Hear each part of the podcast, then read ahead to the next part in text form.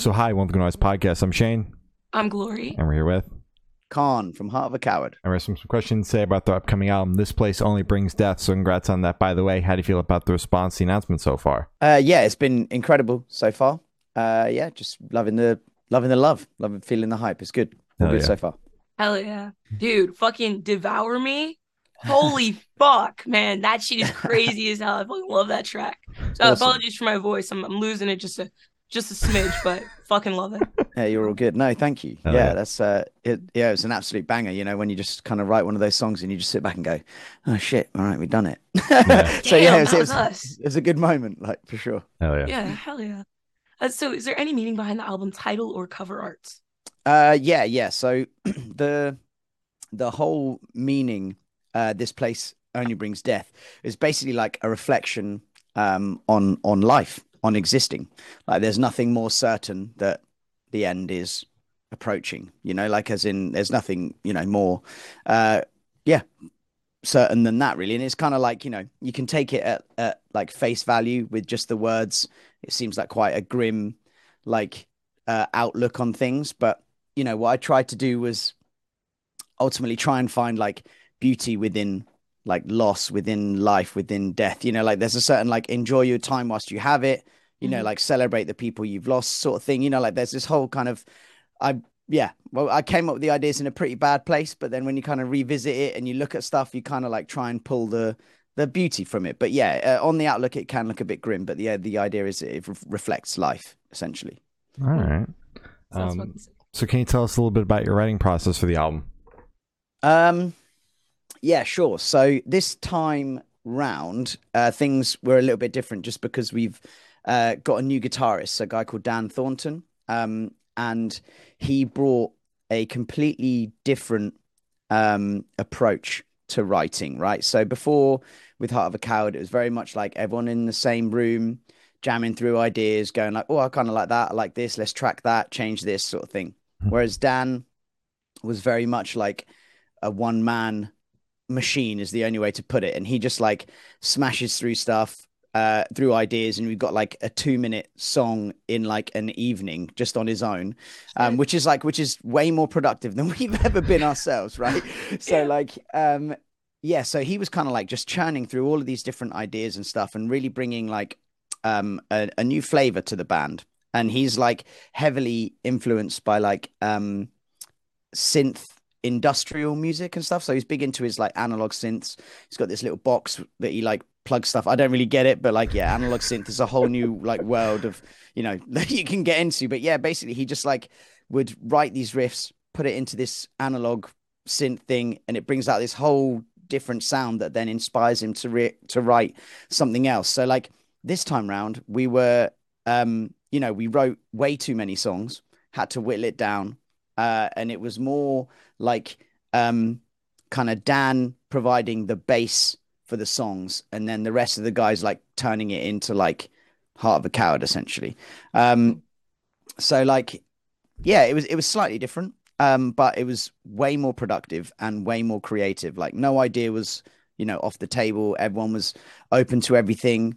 Um, and yeah, it was just like a very uh, creative process. So I, I would say this time around. Yeah, rather than like smashing your head against the wall, trying to come up with ideas, it just kind of like all fell into place, and we just ended up with yeah, like some great tracks.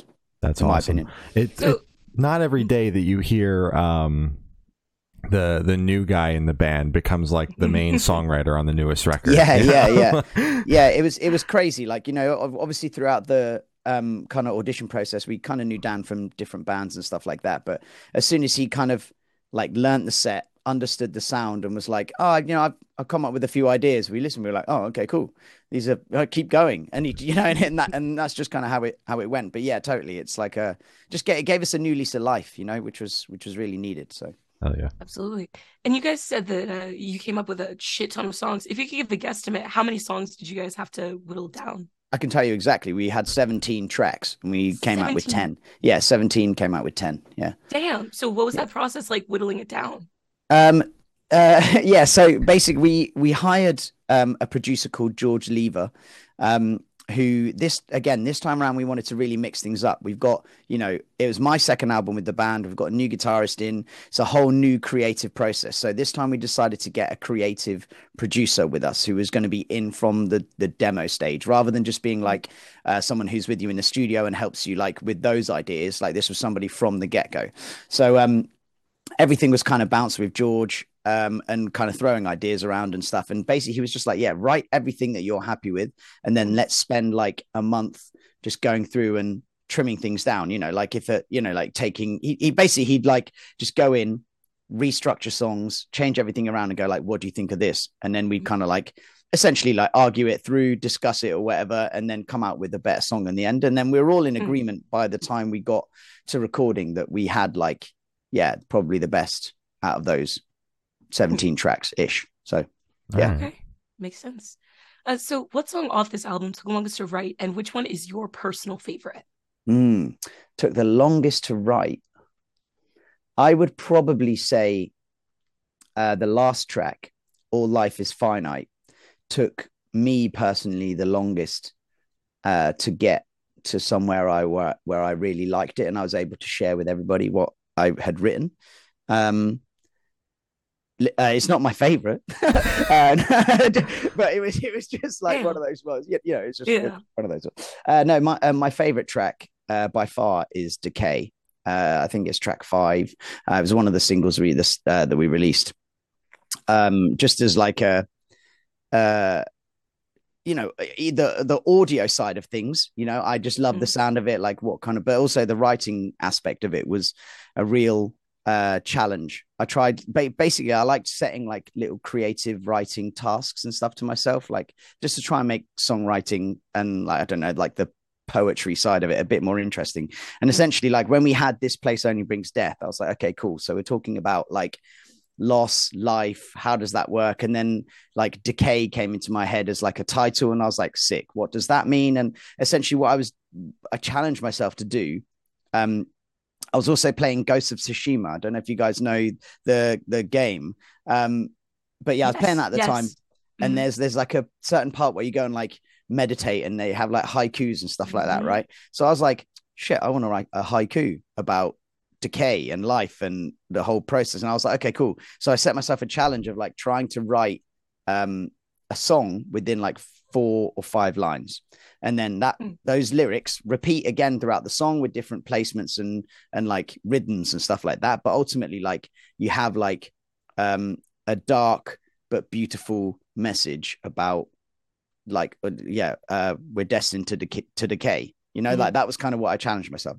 um And then when that when I heard the track, um, or you know, and when I you know when you're kind of listening to demos and stuff, and I was like, okay, cool, this is the this is the song, and trying to put it all in place.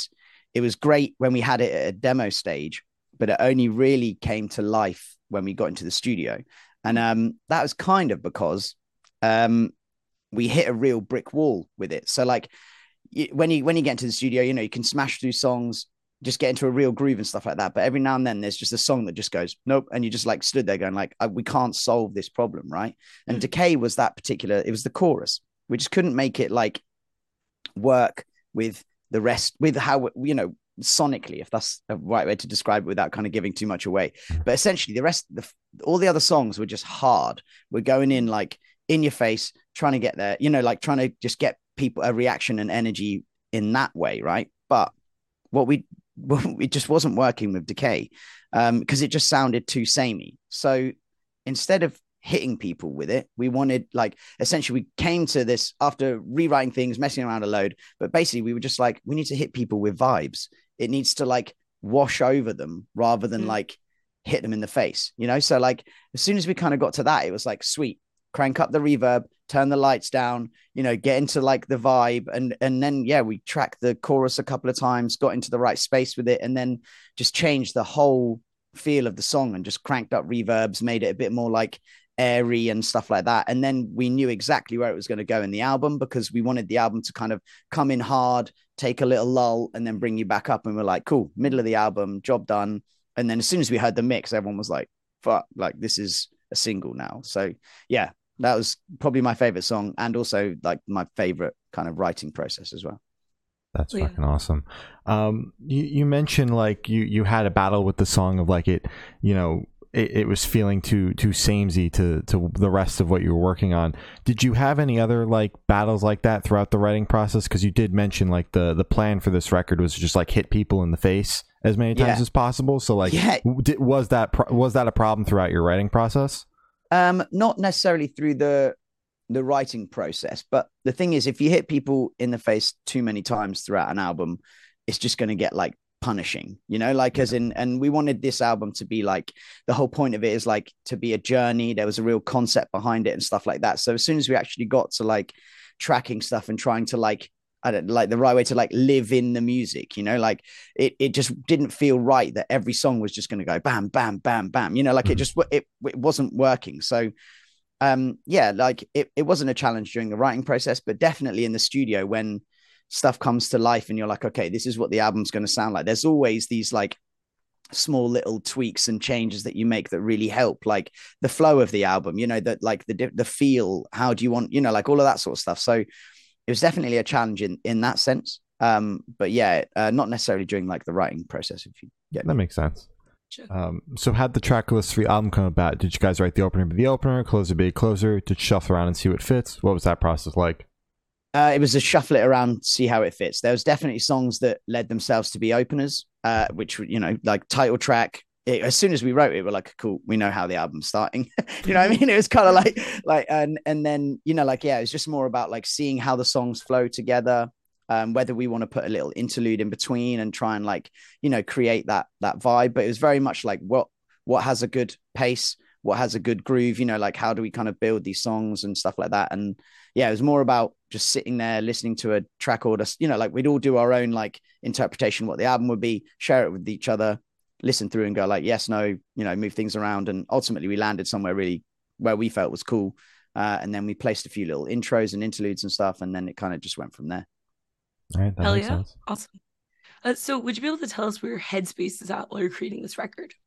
Um, well, this, so yeah, I mean, obviously, yeah. So basically we went through lockdown. Um, everybody had a, you know, pretty shit time throughout that time. I don't think it was uh, a, a good time for a lot of people unless you're, I don't know. Yeah, let's not go into that. No. um, yeah, no, it wasn't a particularly good time for people. So when we kind of came out, Um, my headspace, especially, I couldn't write anything like positive, you know, it wasn't going to be anything good, like the state of the world, the state of the U K, you know, like uh, the, the, I know that, you know, it's obviously pretty rough in America as well, but you know, like what the government had done to the country, all the different mm-hmm. things that happened, you know, like, um, it was, it was, it was a pretty bad place to be fair, but, um, what, what kind of happened was, you know, also our old guitarist, Steve, decided to leave as well. Because after the pandemic, you know, everybody was in such a low place. He didn't really want to, didn't have the drive for original music anymore. Um, mm-hmm. So he decided to step down. That was also a bummer for the band. But, you know, ultimately we got uh, Dan in, who gave us a real new lease of life. Um, so creatively, the guy, you know, the guys were really fresh and like pushing new ideas and stuff like that. But for me, I was looking back at like the notes on my phone, just like digging through kind of all of these like negative thoughts and kind of like diving into where I was, I was at that time and trying to remember that and then trying to write something based around the notes I wrote. Um, but ultimately, like I, tr- you, you know, if you come back to it six months later, a year later, it's hard to kind of get back to exactly where you were in that place and when you wrote something. So like, you know, ultimately everything, that's why the whole kind of like, it, it, it's finding the beauty in, in loss, if you see what I mean. It's finding the beauty in life and death, and basically, because it's kind of like, you're in a dark place, you get through it and you look back at it and you can reflect, and ultimately it takes you like to a better place, if you get me. Absolutely. And it's Absolutely. Not just the message of the album, it's literally what you went through. Yeah, yeah, yeah, yeah, literally. yeah. Um, so how do you recommend your fans to listen to this album for the first time? Should they do in the car with friends, in the dark with headphones on? Is it workout album, party album? What do you personally recommend? I mean, I hope it's all of those, yeah. uh, dep- depending on depending on what state you're in. For me, I would say my personal thing is I love listening on headphones, like start mm-hmm. to finish. Like that's that's always my uh, way to really like soak into an album, or like on a drive in the car, like basically listen to it loud and listen to it somewhere where you can like vibe with it. Um, and then, you know, from there, take it, take it to parties, take it to your friends. It's going to be a good gym workout, uh, you know, album for sure. Um, but yeah, for me, it would be like headphones, soak it up, just let it kind of, yeah, let it hit you basically. All right. Oh yeah. Awesome. Uh, so this one should be super, super quick off the top of your head. I want mm-hmm. you to describe this album for new listeners in three words, no more, no less. Oh shit. Mm-hmm. Okay. Uh, Can it be four? No, you can oh, hyphen one it. though. You can hyphen one though. You can hyphen one. Okay, yeah. Linkin Park on steroids. Oh, okay. Hell yeah! Okay, fuck yeah, fuck yeah. That got like, it was a YouTube. It was a YouTube comment, and I was like, oh damn, they've na- they've nailed it. I was like, okay, cool. Got it. I'll take that. Yeah, so I've just been rolling with it during this. I love that. Campaign, so I love yeah, that. That's yeah. fucking awesome. Yeah, gotta put that on a t-shirt. Yeah, oh, I buy yeah, that yeah, shit. Exactly, yeah. yeah, yeah. Um, so in that same train of thought, is there a certain feeling or emotion you want listeners to have while going through the album? Um, yeah, I mean, like, like I said, it's like a positive, it's like a, it's duality to it. You know, there's a negativity, but there's like light at the end of the tunnel. So like, you know, I think the message I would say is wherever you are, things do get better, but ultimately enjoy your time because the end is coming. That's kind of what I'm getting at. All right. Mm. I got you. All right. Uh, so are you able to talk about any particularly challenging or standout moments from the creation of this album, positive or negative? Mm. I mean, I, yeah, outside of like the decay kind of thing that we spoke about before, mm-hmm. probably the, the best, uh, the, the basically because of, because of that moment of like taking a step back, trying not to melt people's faces with the music and trying to provide like vibes and, and a bit more of like a, A journey for people uh, mm-hmm. was like the last for me the the most fun fun part I guess was the the last kind of end the ending of uh, All Life is Finite. And essentially it's like a what I wanted to do was create like as you know de- depending on what your beliefs are where whatever your thoughts are, but ultimately like life is a cycle regardless of what you look at wh- whatever your belief system is, right? Mm-hmm. Um, and what I wanted to do was have something that f- felt like it's going to lead back into the start of the album, you know, the snake that eats its t- it's, eats its tail. Um, and essentially we came up with the idea that we wanted to create this like moment where it's like the in-between when you pass. So like you imagine you're like in like an isolation chamber where you're just floating on your back and you're mm. just staring up and it's like this voice that comes into your head and it's someone that's greeting you as a new person but mm. someone you've met before. And it was like this, just this cool little concept that we kind of came up with. Uh, and just created this really cool moment where we just like messed around with a bunch of sounds, like slowed everything down to kind of have this weird, like slow, um, like tempo to it. And mm-hmm. then, yeah, same thing, turn the lights off, created a vibe, cranked up all the like reverbs and stuff, and just kind of came up with this cool little ending to the album. Um, and yeah, I'd say that was probably the most like fun part because that was like on the, on off the cuff. Like we just literally made it up like as we were going. So, um, yeah, it was just a cool way to end the album. That's fucking Fuck awesome. Yeah. Mm-hmm. Um, so for this question, I want you to picture you're on tour, you're at a gas station for a rest, rest stop. What is your snack yeah. of choice? Oh, pretzels. one hundred percent. one hundred percent. Snack of choice. Especially in the States, you get the big bag of like the mini pretzels and shit. Like that's one hundred percent my go-to. Yeah, for sure. There you go. Are you talking about sure. like the little the little nubs or are you talking about like the actual like pretzel shaped ones? Oh, yeah. Well, like over here we get like you get little mini pretzel shaped ones, but you mm-hmm. also get like the nubs. They do like yeah. I don't know, like jalapeno and stuff like that, and like that's Damn, that's what? that's wild, like must honey and mustard and stuff over here. But like I know Shit. in the States, yeah, you get like the big big bags. That's what I do, and then chow on that for a few hours, and then hate my life afterwards. Damn right, yeah. that's the way. Yeah. That's the fucking way. uh, so on the topic of food, if the band was a dish, what dish would the band be, and why? Oh snap, that's a good question. Thank you. Damn. Um. I mean, what, what, the, what, the, I would say, okay, this is going, all right. It would be ramen, right? Okay. Okay. Because we've got all different types of like flavors and textures and different bits of food kind of mm-hmm. chucked in together mm-hmm. in like a big broth that is just heavy metal with your noodles Damn. and shit like that. And mm. then everyone's got their own little influences that they throw in. It's tasty, it's spicy, but it also like, fills you up and gives you what you need. That's Damn good. right. Hell That's yeah. Good. Mm-hmm. Um, so for the last couple of questions, we're going to shift completely away from music. That's a great question, by the way. Thank you. Thank you so much.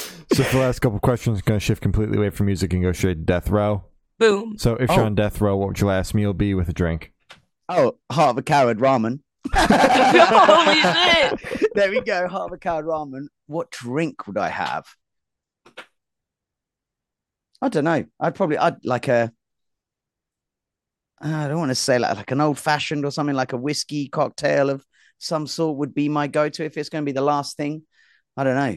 That's a tough one. I don't. Uh, also, I'd be like, it doesn't matter, does it? I just have a water or something. You're gonna Damn. like, like you got you got your food, you know. Like that's it. Yeah, yeah you got your Heart of a Coward ramen. Yeah, that's yeah. all you need. Nice English cup of tea. I tell you, I'd, I'd have all that. Right. Damn, that's right. the last Damn. thing I was gonna drink. uh, so, if you could live in one fictional world for a week, where would you live? Oof. That's a good question as well. Thank you. One fictional world. I mean, I'm if you can't tell, I'm a massive Star Wars fan, so I'd probably live in the Star Wars universe. Yeah, I did um, keep the Millennial Falcon. Yeah, yeah, yeah, yeah, yeah. Um, yeah, I'd probably do that. That that would be my go-to for sure. Hell yeah, Jedi or Sith? Sith every time. Damn right, damn, hell yeah. Yeah, yeah, mm-hmm. yeah. I would be a Jedi, you know. Yeah, be one of those good Jedis that helps everybody, but then you know, like, then you just go, nah, fuck this shit. I'm gonna it's like, be oh no, now I'm evil. Yeah, yeah, ha ha ha, suckers. Wow. yeah, yeah, yeah, exactly. Yeah. Um, so I'm the one who's asking the last question. Every single person that we've spoken to have said it is the most important question. What's okay. your favorite color? What's my favorite color? Black, man. Is, is that a color? No, it's just it everything. Is not a color. Everything, everything black. Yeah, yeah, yeah, yeah. So if you had to pick like an actual color now, what um, would it be?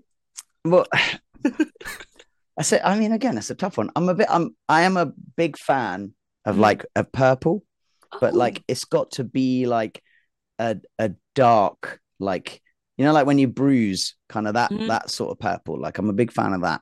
Yeah. Uh, but I can't say I. I don't think I own an item with it. I'm just like looking around, like saying that. You know, like synthwave purple. I'd, yeah. Let's say, let's yeah. say that. That would be that would be my vibe. Okay. It's a all good right. ass color. Um, mm-hmm. So as I said, that's all the questions you have to say. Is there anything that you would like to plug? Uh, I mean, I obviously you, you guys are on the other side of the uh, of the pond, but yeah, no, we're um, album comes out twenty-second of September. Uh, This Place Only Brings Death. Uh, a week later, we are going across Europe with a Danish band called Ghost Iris and a U K band called The City Is Ours. Uh, we're just going to be playing all the sweaty clubs and getting rowdy with everyone for a month, uh, ending in London. Um, which would be kind of like a hometown show for us. But yeah, that's kind of what we're plugging. Um, and yeah, that's it. Hell yeah. All oh, right. Yeah. Well, thank you for sounding. It's been Kaan from cool. Heart of a Coward, and we have been the Good Noise Podcast.